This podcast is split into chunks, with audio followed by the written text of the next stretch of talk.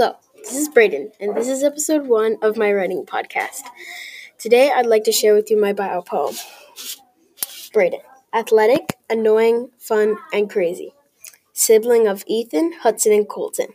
Who feels scared about storms, nervous when I speak in front of a group of people, excited when I go to fun places. Who fears storms, getting hit with a baseball, hitting someone with a baseball. Who would like to see a 12 foot long pizza, a pro baseball, and Yasmani Grandal, resident of Palmyra, Wisconsin? Thanks for listening.